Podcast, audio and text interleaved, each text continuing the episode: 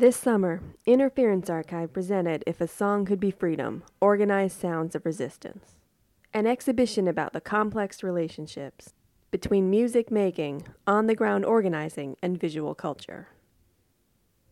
Before the exhibition opened, Greg Mihalko sat down with Interference co founder Josh MacPhee to talk about his collection of hardcore punk flyers and ephemera from the late 80s and early 90s.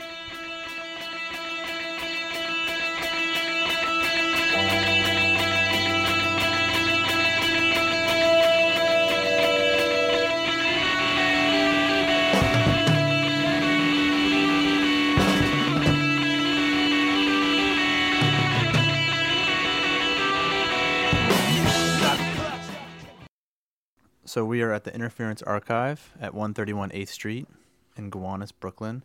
I'm Greg Mihalko, and Josh MacPhee. how you doing, Josh? I'm okay.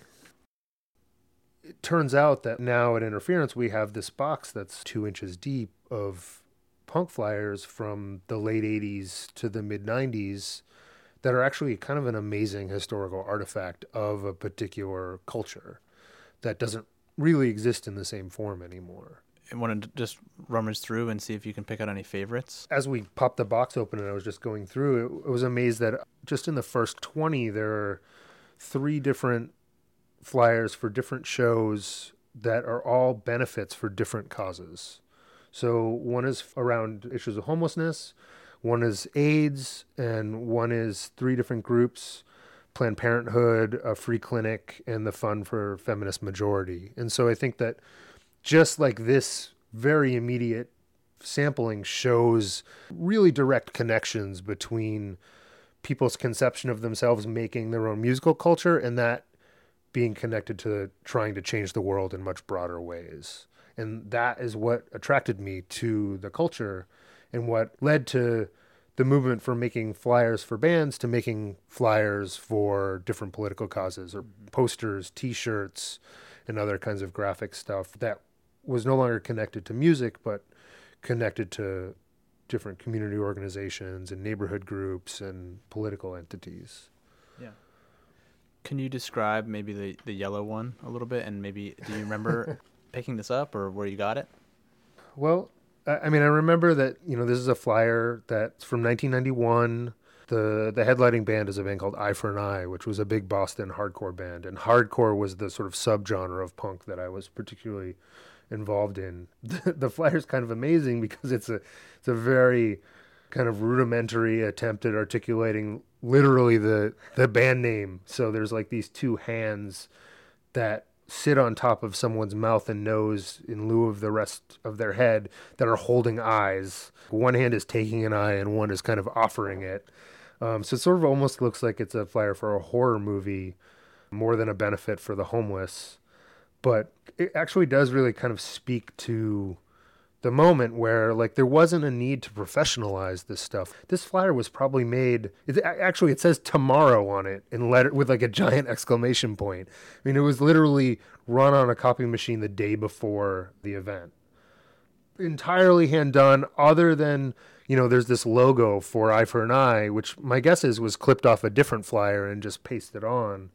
Yeah, and all of the type is hand done all done in like variations of the same hand, although it looks like maybe someone else put tomorrow and the actual date on it before they threw it on the copy machine. And that I mean that's another thing that's kind of amazing when you go through this is so few of them actually have the full information. This strangely has the year on it, but I would guess 90% of the flyers don't have a year. They don't even necessarily have the day of the week. It's like August 2nd. It maybe has a venue but not an address. There's a way in which they also speak to a tight knit community. If you picked it up, you kind of had to be in the know a little bit to kind of know where this was or how you would get there. This, you know, Eye for an Eye one looks like it's actually on a college campus because it's sponsored by the Residence Hall Association. And Eli. Yeah, Call Eli. call Eli with questions. You know, another big part of this culture, which I semi identified with and not entirely, was this phenomenon called straight edge. And so there's a lot of these big X's on everything. And, and what straight edge was, it came from a song by a group from Washington D.C. called Minor Threat. Ultimately, what what ended up being a list of rules. The primary one was no drinking. The idea was that alcohol was so important to the larger society, and so many of us, not myself, but so many of my friends had parents that were affected by alcoholism. It just was like basically a legal drug that was pretty devastating to people's lives. And so it was like, we reject that. While our peers are clamoring to drink, even though they're, you know, under 21, everyone's sneaking out and trying to get people to buy them alcohol. We're going to completely refuse that and say, no, that's part of the culture that we don't want. I mean, it seems like you you actually you had a really active politicization in this community. Like, whereas some people might experience punk as just like a, a viewer and not really engage in it in these like sort of like like deep ways, and it seems like you were like diving in and wanted that engagement. For some reason, the late 80s, early 90s was a moment in which hardcore was particularly political and politicized. It was a time when a lot of my friends all became vegetarian, and so there was this idea around extending empathy to all creatures. The Gulf War, you know, was starting. AIDS was becoming a huge issue. I mean, in my high school, I remember like speaking out in civics class, talking about how we need to like have I don't even remember the specifics, compassion for people with AIDS, and that labeled me a faggot to like everyone else in the high school. Like I mean, it was culturally so repressive. End of the Reagan era, Bush Senior is president. Going into the punk scene was the place where you could do a benefit for people with AIDS and not have to worry about getting attacked when you're you know in the lunchroom so much of the dominant mainstream society at that point was so odious that it felt like a desperate need to find a place that was different and alternative. And looking back i mean there's all kinds of serious problems with the culture that i was a part of creating. It was super macho and very male dominated some issues were much more focused on than others. There was a definite tendency to deal with politics through consumption and create an alternative consumer culture. That's part of what becoming vegetarian ended up being. It was like, I'm going to fix the world by buying different things, not eating meat, not wearing Nikes, the sort of personal boycott politics, which have a place and are meaningful. But I think as I got older, I realized there were other ways to be political as well. I think we can rummage through some more and find some more. These bands, Kingpin and Arise, were actually from my town growing up, and I did this logo for Arise, and I, I designed the seven-inch cover and a T-shirt design for Kingpin, and then was it this one? There was another. Oh, it was this flyer. I think this flyer is great because it's also other local bands. Uh, Third Degree, Dive were other Massachusetts bands, but August is spelled wrong on the flyer, and someone just in small letters wrote the U in, in in August, which I think another example of speaking to the immediacy of the culture, and that it wasn't about perfection, it wasn't about overthinking, it was about like we're just doing it. Let's just do it. And so, if you had an idea, you just did it. Do you have a memory of being in a room with one of these bands or your friends making a flyer like this? I think actually a, a lot of it we did at school. So we like stay after school at high school, just sit in the art room with scissors and magazines and like tear images out and draw stuff.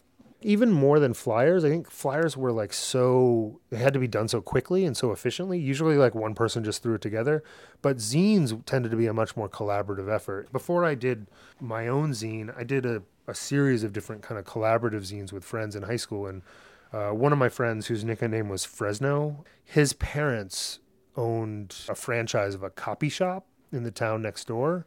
This was kind of before Kinko's, and it was like a small kind of like mini print shop almost. We would go there over the weekend and we would like, I don't remember if we slept there. We were like, basically had these marathon sessions there where they had like a paste up board with this roller that you would ink this sticky paste onto a blank sheet of paper and then you could position things and reposition them like early paste up style. We would just put together these crazy collages of images and poetry and record reviews and throw them on the copy machine and make copies and then sell them in the lunchroom for like a quarter or they were we all would do our own stuff, but it would all get collaged together. They were always pretty collaborative effort. Your friend's dad just like let you sit in that copy shop all night. Yeah, I mean, I don't remember the specifics. I mean, we probably didn't stay overnight, but I kind of remember like being there so long that we'd get tired and lay on the floor, go and drink like six Mountain Dews so that we could keep going. I guess these objects being in the archive, um, maybe we can talk a little bit about how this, these objects and this culture that you were invested in and inside for a long time. Yeah, what what made you just hang on to it and keep lugging it around? When you're part of a a culture that feels like it's unique and different, whether it's a music subculture when you're a 15 year old kid, or whether it's a political culture when you're in your 20s and 30s, or even older, on a certain level, you want to keep the things produced by it because you want to prove that it existed. You want to say, we did this. Because once you can say, we did this, then you can say, well, we can do it again. And we can learn from the things that we did wrong. We can do it better. The mainstream culture is so kind of intent of this sort of perpetual erasure of everything so that everything is always the way it is. And then you pull this out, you can say, no, actually, things were different. and that means things can be different again.